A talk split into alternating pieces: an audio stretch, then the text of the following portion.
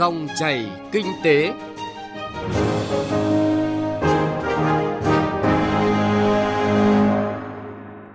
Xin chào quý vị và các bạn. Quản trị doanh nghiệp hiệu quả sẽ giúp doanh nghiệp tham gia sâu vào chuỗi sản xuất kinh doanh toàn cầu. Trong thời kỳ hội nhập, công nghệ số và đại dịch, doanh nghiệp càng cần phải xây dựng chiến lược quản trị doanh nghiệp chất lượng và bền vững hơn. Trong chương trình dòng chảy kinh tế hôm nay, chúng tôi cùng các chuyên gia sẽ bàn sâu về vấn đề này với chủ đề Quản trị doanh nghiệp tăng chất lượng và phát triển bền vững, những bài học vượt khó qua đại dịch. Trước hết sẽ là một số thông tin về quản trị doanh nghiệp tại Việt Nam, nhất là trong thời đại công nghệ số và đại dịch. Theo nhận định của các chuyên gia, việc các doanh nghiệp Việt Nam chưa tham gia sâu vào chuỗi giá trị toàn cầu do quản trị gặp nhiều vấn đề như áp dụng công nghệ lạc hậu, sử dụng nhiều nhân công nên chi phí sản xuất cao khiến khả năng cạnh tranh của hàng hóa thấp. Thống kê cho thấy hàng năm có hàng nghìn doanh nghiệp tạm ngừng kinh doanh đóng cửa hoặc thua lỗ, nhiều start-up biến mất chỉ sau vài năm khởi nghiệp, mà một trong những nguyên nhân chính là do năng lực quản trị của các chủ doanh nghiệp kém thiếu kỹ năng quản trị chiến lược, quản trị tài chính, quản trị nhân lực, quản trị sản xuất và marketing, quản trị công nghệ khiến cho doanh nghiệp không có cơ hội cạnh tranh hoặc nâng cao cạnh tranh, từ đó chấp nhận cuộc thua và rút khỏi thị trường. Do vậy, việc quản trị doanh nghiệp trong thời đại công nghệ 4.0 đòi hỏi các cấp quản lý phải nâng cao năng lực quản trị trên các lĩnh vực bao gồm quản trị chiến lược, tài chính, nhân lực, sản xuất và marketing. Trong bối cảnh các doanh nghiệp cần thay đổi tư duy quản trị như hiện nay thì sử dụng các công cụ quản lý doanh nghiệp hiện đại đang được khuyến khích. Có rất nhiều công cụ đã được doanh nghiệp trên thế giới sử dụng hiệu quả để các doanh nghiệp Việt Nam có thể áp dụng trong công việc quản lý doanh nghiệp, quản lý kinh doanh như là Customer Relationship Management, Bench Marketing, Balance Scorecard. Thưa quý vị và các bạn, trong thời đại cách mạng công nghiệp 4.0 thì doanh nghiệp cần thay đổi toàn diện, trong đó mô hình quản trị là điều không thể thiếu. Nếu muốn bắt kịp cuộc cách mạng công nghiệp 4.0, doanh nghiệp phải thay đổi từ phương thức hoạt động bằng cách áp dụng các phần mềm quản trị doanh nghiệp, tạo ra giá trị gia tăng bằng chất lượng, hiệu suất, quy trình. Chúng ta cùng tìm hiểu về quản trị doanh nghiệp với cách mạng 4.0 trong bài viết ngay sau đây. Cách mạng công nghiệp lần thứ tư là xu hướng tự động hóa và trao đổi dữ liệu trong công nghệ sản xuất, bao gồm các hệ thống mạng vật lý và Internet kết nối vạn vật hay điện toán đám mây. Cuộc cách mạng này có phạm vi tác động rộng lớn, từ mã hóa chuỗi gen cho tới công nghệ nano, từ năng lượng tái tạo tới tính toán lượng tử. Những thuật ngữ tưởng chừng xa lạ, chuyên ngành, nhưng đang dần hiện hữu trong mọi mặt đời sống sản xuất kinh doanh – Khẳng định thực tiễn này, tiến sĩ Phạm Văn Tân, Phó Chủ tịch kiêm Tổng thư ký Liên hiệp các hội khoa học kỹ thuật Việt Nam cũng chỉ ra vấn đề đáng lưu ý. Mặc dù cả hệ thống chính trị đã có nhiều cố gắng, nỗ lực trong việc lãnh đạo, chỉ đạo, tuyên truyền, tạo điều kiện về cơ chế chính sách, nhất là khối doanh nghiệp, thúc đẩy đổi mới sáng tạo, nâng cao năng lực tiếp cận với cuộc cách mạng công nghệ công nghiệp lần thứ tư.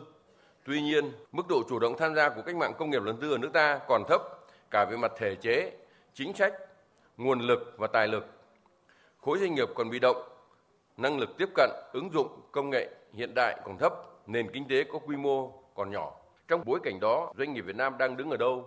Ông Trần Duy Khanh, Viện trưởng Viện Nghiên cứu và Đào tạo Doanh nhân APEC, đại diện ban tổ chức giải đáp băn khoăn này bằng những số liệu đáng suy ngẫm. Có tới 98% doanh nghiệp vừa và nhỏ thuộc lĩnh vực gia công, lắp ráp, chủ yếu sử dụng lao động trình độ thấp. Phần lớn trong số này mới chỉ ứng dụng công nghệ 2.0, một số chuyển tiếp giữa công nghệ 2.0 và 3.0. Toàn nền kinh tế có 95% doanh nghiệp sử dụng Internet, nhưng 60% trong số này gặp khó khăn khi ứng dụng công nghệ và bất cập lớn nhất là không đủ khả năng phân tích, thiết kế dữ liệu thành chuỗi giá trị gia tăng. Ông Trần Duy Khanh nói, Việt Nam đã lỡ nhịp cả ba cuộc cách mạng công nghệ lần trước. Làm thế nào để Việt Nam không lỡ con tàu cách mạng công nghiệp lần thứ tư? Thủ tướng Chính phủ Nguyễn Xuân Phúc đã khẳng định cách mạng 4.0 không phải là việc riêng của chính phủ, của các viện nghiên cứu mà đây là việc của toàn xã hội tác động trực tiếp đến mọi mặt đời sống. Nếu nhìn cuộc cách mạng công nghiệp 4.0 là cuộc cách mạng công nghiệp của các doanh nghiệp lớn, của các ông nhà giàu thì hoàn toàn sai lầm. 4.0 là cách mạng liên quan đến từng người dân, từng doanh nghiệp, là của các doanh nghiệp siêu nhỏ. Thực tế chúng ta đã thấy có một nhóm người rất nhỏ đã sáng tạo những công nghệ lật đổ cả những ông lớn. Đây là một lợi thế của các doanh nghiệp Việt Nam. Trong bối cảnh đó, doanh nghiệp Việt Nam cần làm gì để giảm tác động tiêu cực, tận dụng tối đa cơ hội từ cuộc cách mạng này?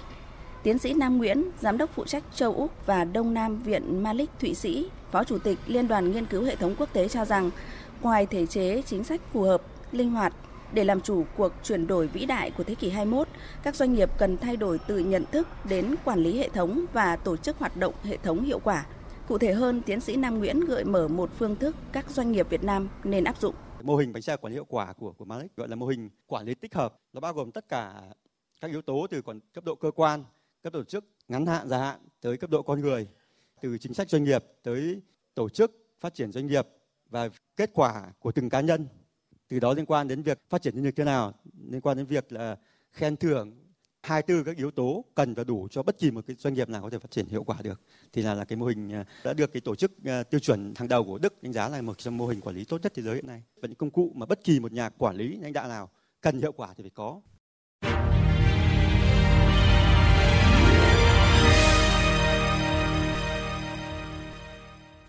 Quý vị và các bạn, những năm qua, khu vực kinh tế tư nhân đã khẳng định được vai trò quan trọng trong nền kinh tế đóng góp khoảng 45% vào GDP và thu hút hơn 5 triệu việc làm, nâng cao thu nhập của người dân, mạnh dạn đột phá và đi đầu trong nhiều lĩnh vực sản xuất kinh doanh mới.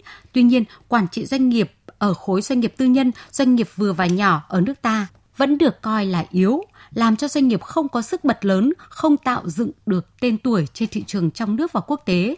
Bài viết của phóng viên Đài Tiếng Nói Việt Nam sẽ phân tích rõ hơn về vấn đề này. Theo kết quả điều tra của nghiên cứu nhóm trường Đại học Kinh tế Quốc dân, có sự phân biệt đối xử giữa các doanh nghiệp vừa và nhỏ và các doanh nghiệp lớn, giữa loại hình doanh nghiệp sở hữu tư nhân và sở hữu nhà nước, Ông Phan Đức Hiếu, Phó Viện trưởng Viện Nghiên cứu Quản lý Kinh tế Trung ương thì cho rằng có 3 rào cản với doanh nghiệp, đó là gánh nặng chi phí, thời gian để tuân thủ quy định pháp luật và rủi ro pháp lý, độ an toàn trong kinh doanh. Khi gia nhập các hiệp định thương mại tự do, các nước rất quan tâm đến bảo vệ quyền sở hữu trí tuệ, mà đây là điều Việt Nam còn yếu. Khi có những quy định bảo vệ an toàn trong kinh doanh và quyền sở hữu trí tuệ chặt chẽ hơn, thì khi đó doanh nghiệp mới có thể ưu tiên đầu tư sáng tạo và thực hiện các hoạt động kinh doanh. Ông Phan Đức Hiếu cho biết. Một loạt các yếu tố mà theo tôi để thúc đẩy doanh nghiệp phát triển rất cần mà hiện nay chúng ta chưa có một cái cái chủ trương theo gọi là rõ nét cũng như rủi ro pháp lý là một yếu tố cực kỳ tác động đến sự phát triển của doanh nghiệp doanh nghiệp không thể kinh doanh dài hạn không thể kinh doanh một cách bền vững nếu như họ chịu quá nhiều cái rủi ro về mặt pháp luật cái sự an toàn trong kinh doanh bảo vệ cái quyền tài sản quyền về sở hữu trí tuệ là một điều mà theo tôi là rất quan trọng về thị trường xuất khẩu, các doanh nghiệp tư nhân phản ánh, mặc dù đã hội nhập sâu, nhưng doanh nghiệp vẫn thiếu cập nhật thông tin về chính sách, thể lệ, quy định mới về kinh doanh thị trường các nước có thể xuất khẩu hàng hóa. Doanh nghiệp đang chưa hiểu rõ về các tiêu chuẩn xuất khẩu, ví dụ như truy xuất nguồn gốc, tính an toàn thực phẩm. Tiến sĩ Mạc Quốc Anh, Phó Chủ tịch kiêm Tổng thư ký Hiệp hội Doanh nghiệp nhỏ và vừa cho biết, một vấn đề ảnh hưởng đến khả năng cạnh tranh là các doanh nghiệp nhỏ và vừa rất hạn chế về vốn, công nghệ, nguồn nhân lực, kỹ năng quản trị và tiếp thị, thậm chí còn kinh doanh theo kinh nghiệm hay chụp giật, khiến cho khối doanh nghiệp nhỏ và vừa chỉ đông về số lượng nhưng chất lượng, hiệu quả kinh doanh chưa cao. Hiện nay thì các doanh nghiệp nhỏ và vừa thì rất hạn chế về vốn, ờ, công nghệ, Ờ, nguồn nhân lực, ờ, kỹ năng về quản trị, kỹ năng vấn đề về tiếp thị. Và điều này khiến cho khối doanh nghiệp nhỏ vừa ờ, chỉ đông vấn đề về số lượng mà thực chất và chất lượng rất là kém. Nguyên nhân khiến doanh nghiệp gặp khó khăn đều liên quan đến quản trị doanh nghiệp như hoạch định chiến lược lâu dài, tổ chức và phân công công việc, kiểm soát tài chính, hàng hóa, nhân sự. Mặc dù pháp luật doanh nghiệp nước ta đã có những quy định điều chỉnh việc thành lập, tổ chức quản lý và hoạt động của doanh nghiệp. Trong đó rất nhiều điều khoản ràng buộc doanh nghiệp phải hoạt động công khai, minh bạch, tuân thủ pháp luật, đối xử công bằng giữa các cổ đông, đảm bảo quyền lợi cổ đông – nhưng trong thực tiễn vận hành vẫn còn rất nhiều vấn đề phát sinh mà luật pháp không thể điều chỉnh hết. Đó là lý do nhiều cổ đông, nhất là các cổ đông nhỏ trong các công ty cổ phần, cùng với một số bên liên quan, thường gây áp lực buộc công ty phải xây dựng quy chế quản trị công ty riêng. Tuy nhiên, nếu không có chiến lược quản trị rõ ràng và lâu dài, nếu xảy ra những yếu tố ngoại cảnh tác động, công tác quản trị doanh nghiệp sẽ gặp phải trở ngại lớn, thậm chí khiến doanh nghiệp phá sản. Nội dung này sẽ được chúng tôi cùng chuyên gia phân tích sâu cùng các giải pháp trong phần sau của dòng chảy kinh tế hôm nay.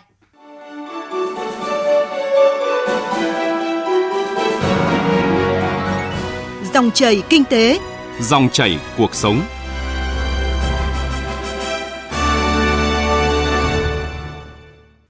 Quý vị và các bạn, với nền kinh tế đang phát triển bình thường thì vấn đề quản trị doanh nghiệp đã rất quan trọng. Tuy nhiên trong giai đoạn nền kinh tế gặp khó khăn, các doanh nghiệp cần sự chuyển mình để thích ứng thì quản trị doanh nghiệp càng đóng vai trò quan trọng hơn. Dịch COVID-19 đã làm tất cả các doanh nghiệp toàn cầu bị ảnh hưởng nặng nề và doanh nghiệp Việt Nam không ngoại lệ. Theo thống kê của nhiều tổ chức thì có đến hơn một nửa doanh nghiệp vừa và nhỏ, hộ kinh doanh sẽ phải rời khỏi thị trường. Nhiều nguyên nhân được chỉ ra, trong đó có quản trị doanh nghiệp. Doanh nghiệp không tìm được hướng đi lâu dài và bền vững. Phóng viên Đài tiếng nói Việt Nam phỏng vấn Phó giáo sư tiến sĩ Nguyễn Đăng Minh, Phó Viện trưởng Viện Quản trị Kinh doanh Đại học Quốc gia Hà Nội.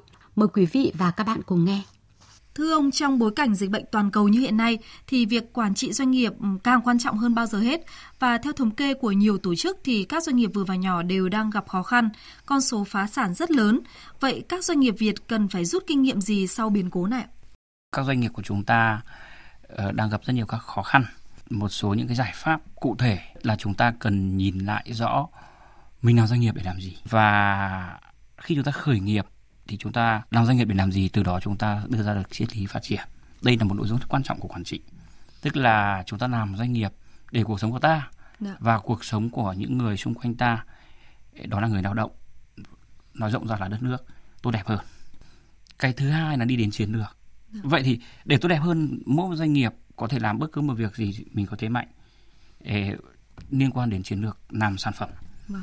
và làm dịch vụ gì đại dịch chúng ta đã chứng kiến là chuỗi cung ứng toàn cầu bị đứt gãy và các doanh nghiệp không còn chạy được theo mô hình quản trị truyền thống từ trước đến nay. Ví dụ khẩu trang là một thứ rất dễ nhưng nếu chúng ta không tự làm được ấy, thì chúng ta cũng dù chúng ta làm được tên lửa nhưng chúng ta lại không làm được khẩu trang. Dạ. Ê, ví dụ như là các thiết bị y tế thì đại dịch đã chỉ ra rằng chúng ta phải làm gì mà chúng ta có thế mạnh. Khi chúng ta có thế mạnh thì chúng ta làm ngay được. Vậy thì quay trở lại đất nước mình. Việt Nam là một đất nước nông nghiệp. Dạ. Và nông nghiệp thì có hai phần là sản xuất ra hàng hóa nông nghiệp và các thiết bị công nghiệp, các thiết bị để làm ra sản phẩm nông nghiệp. Vâng. Cơ bản nhất là Israel. Israel họ làm ra sản phẩm nông nghiệp là trị giá một đồng và họ nói ra thế giới rằng cái nông nghiệp sạch này tốt không? Tốt. Thế thì họ làm ra thiết bị và các cái sản phẩm phụ trợ ngành cơ khí điện tử để làm ra sản phẩm nông nghiệp đó là họ bán khắp thế giới và họ bán được chín đơn. Thế thì đất nước mình trong đại dịch và sau đại dịch nếu chúng ta làm được những sản phẩm nông nghiệp và ngành công nghiệp phụ trợ của chúng ta, công nghiệp hỗ trợ của chúng ta ấy, đẩy được các thiết bị công nghệ để có thể sản xuất ra nông nghiệp sạch thì vậy chúng ta vẫn tồn tại được trong dịch và sau dịch.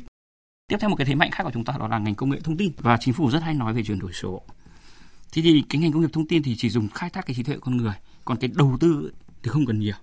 Thì cái ngành công nghệ thông tin trước là giải quyết nhu cầu trong nước là chuyển đổi số. Và thứ hai là có thể xuất khẩu được những phần mềm. Chúng ta không gia công phần mềm nữa, mà phải làm những platform lớn để xuất khẩu được phần mềm. Tức là các công ty IT của chúng ta có nhiều, nhưng trước đây chúng ta đều làm rời rạc và chỉ là gia công phần mềm. Tiến tới chúng ta phải dùng trí tuệ Việt vì nó rất thông minh.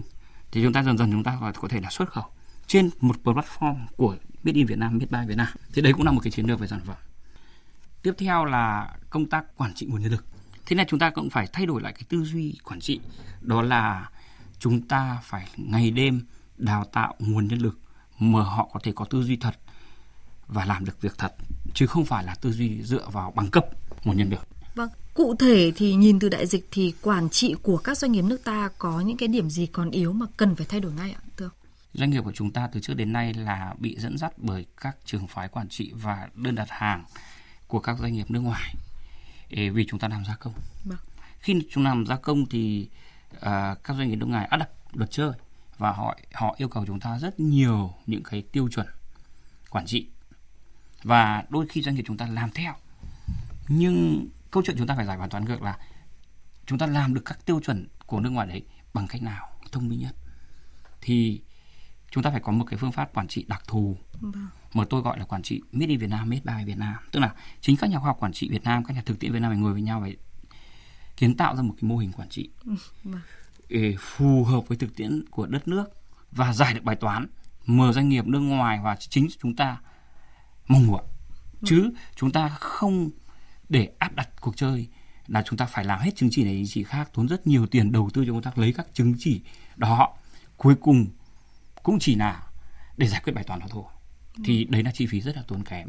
Tức là cái một, một cái tư duy cần phải thay đổi là làm thế nào cũng được miễn là đạt được chất lượng đó. Thế thì chúng ta phải làm theo cách mà chúng ta vừa chống dịch rất thành công đó là chi phí rất thấp ừ. nhưng mà lại thành công. Đại dịch vừa rồi tôi thấy rằng người việt rất thông minh trong công việc xử lý dịch nhưng để phát triển ấy, thì chúng ta cũng phải theo một cái tư duy chi phí thấp nhưng mà vẫn đạt được mục đích. Như ông vừa nói thì ờ, người Việt rất là thông minh và nguồn nhân lực của nước ta thì có thể gọi là tốt ạ. Vậy thì cái yếu của quản trị nguồn nhân lực ở đây là gì ạ? Khi mà chúng ta chưa thực sự phát triển được về ờ, nguồn nhân lực ạ? Tôi nghĩ rằng là chúng ta nặng về học quá và thiếu hành. Người ta vẫn nói là học đi đôi với hành. Nhưng mà chúng ta là hành được hiểu ngược lại là trong học chứ không phải là hành là đứng độc lập với học tức là học một nhưng hành phải bốn năm thế thì cái việc mà chúng ta yếu là gì? Chúng ta nguồn nhân lực của chúng ta được gọi là có rất nhiều bằng cấp. Nhưng cái hành có nghĩa là hành ở đây là không phải là thực hành ở xưởng trường hay là thực hành ở trong phòng thí nghiệm, mà hành là gì? Làm ra sản phẩm, đặt lên giá kệ của siêu thị và thuyết phục được người tiêu dùng thì mới gọi là hành. Thế thì chúng ta lại không có cái tư duy đấy. Mà chúng ta chỉ nói là có nhiều học, nhiều thông minh, giải được nhiều bài toán khó hoặc là là thực hành ở trong cái phòng thí nghiệm. Thì cái yếu thứ hai là chúng ta phải thay đổi là ngày đêm lăn lộn ở thực tiễn ở doanh nghiệp gắn bó với doanh nghiệp để tạo ra một sản phẩm và rất tự hào rằng chúng ta cùng nhau làm ra sản phẩm ghi chữ made in Việt Nam, made by Việt Nam và đặt lên giá kệ đáp ứng được nhu cầu của 90 triệu dân, thậm chí xuất khẩu được. Ông có thể à, nêu một vài ví dụ về kinh nghiệm quốc tế à, đã thành công về quản trị doanh nghiệp không ạ? Những nước mà, mà thành công của quốc tế họ đều đi theo giá trị chân thực. Quản trị là một khoa học và là một thực tiễn để quản trị một tổ chức từ hai người trở lên để giúp cho cái mục tiêu của tổ chức được đạt được thì có rất nhiều con đường đi nhưng tôi nghĩ người Việt thì nếu chúng ta áp dụng máy móc các cái phương pháp quản trị của thế giới đôi khi cũng khó thành công. Vâng. Cơ, cơ bản như là rất nhiều các cái các cái tiêu chuẩn của thế giới ví dụ như là ISO thì khoảng đến 80% doanh nghiệp là chỉ dùng chứng chỉ ISO để để để gọi là có nhưng mà không thực hiện được. Ví dụ như là 5S nước Nhật đã giới thiệu ở Việt Nam hơn hai chục năm nay rồi nhưng mà cũng đường phố vẫn bẩn, bệnh viện vẫn bẩn, trường học vẫn bẩn. Về doanh nghiệp thành công của thế giới thì họ đều có những chiến lược rất vững. Và thứ hai họ đi theo giá trị thật. Thứ ba là họ có công tác đào tạo đội ngũ. Một không phải là đào tạo kỹ năng nghề mà đào tạo từ cái triết lý của doanh nghiệp. Sinh ra để làm gì làm để làm gì để làm ra sản phẩm tốt đấy thì niềm vui thế nào? Niềm tự hào làm sao? Thì doanh nghiệp việt chúng ta rất dễ vào cũng rất dễ người lao động rời bỏ ừ. vì cái niềm tự hào của người Việt trong một tổ chức cùng nhau làm những sản phẩm thuần Việt Made in Việt Nam, Made by Việt Nam là chưa được khơi gợi. Một trong cái đại dịch này chúng ta dành cái thời gian để để tái cấu trúc lại thì những doanh nghiệp nhỏ và vừa thì càng dễ làm, dễ thực hiện, dễ thay đổi thì cũng rất là tốt. Thưa quý vị và các bạn, chỉ trong vài tháng, dịch COVID-19 đã lan rộng trên toàn cầu, dẫn đến khủng hoảng kinh tế và xã hội ở nhiều quốc gia. Ở giai đoạn này, rất khó để dự đoán cuộc khủng hoảng này sẽ kéo dài bao lâu và sẽ tác động đến khu vực kinh tế tư nhân như thế nào. Thách thức và nỗi lo lớn nhất của các doanh nghiệp hiện nay là thị trường hàng hóa ngưng trệ, không bán được hàng, không có doanh thu, không trả được nợ ngân hàng, buộc phải cho lao động nghỉ việc, thậm chí là phá sản. Để có thể trụ vững, vượt qua thách thức và phát triển, đòi hỏi nỗ lực rất lớn từ chính các doanh nghiệp, sự hỗ trợ của nhà nước và toàn xã hội. Để doanh nghiệp có thể tồn tại thì lời khuyên của các chuyên gia trong giai đoạn này là thay đổi tư duy, tái cấu trúc doanh nghiệp. Mục tiêu chung của tái cấu trúc là quá trình tổ chức sắp xếp lại doanh nghiệp để hoạt động hiệu quả hơn dựa trên những nền tảng về sứ mệnh, tầm nhìn, định hướng chiến lược trước đó. Tái cấu trúc bao trùm hầu hết các lĩnh vực như cơ cấu tổ chức bộ máy, nguồn nhân lực, nguồn tài chính, chiến lược kinh doanh, chiến lược sản phẩm, marketing, phân phối, cơ chế quản lý, điều hành, các hoạt động, các quá trình và các nguồn lực khác nhau của doanh nghiệp. Cơn bão COVID-19 đem lại những tác hại không mong muốn, nhưng đây cũng là cơ hội để các doanh nghiệp có thể chuyển mình bước vào thời đại mới. Và cuộc trao đổi giữa phóng viên Đài Tiếng Nói Việt Nam với Phó Giáo sư Tiến sĩ Nguyễn Đăng Minh, Phó Viện trưởng Viện Quản trị Kinh doanh Đại học Quốc gia Hà Nội cũng đã kết thúc chương trình Dòng chảy Kinh tế hôm nay. Chương trình do biên tập viên Bảo Ngọc và nhóm phóng viên Kinh tế thực hiện. Xin chào và hẹn gặp lại quý vị và các bạn.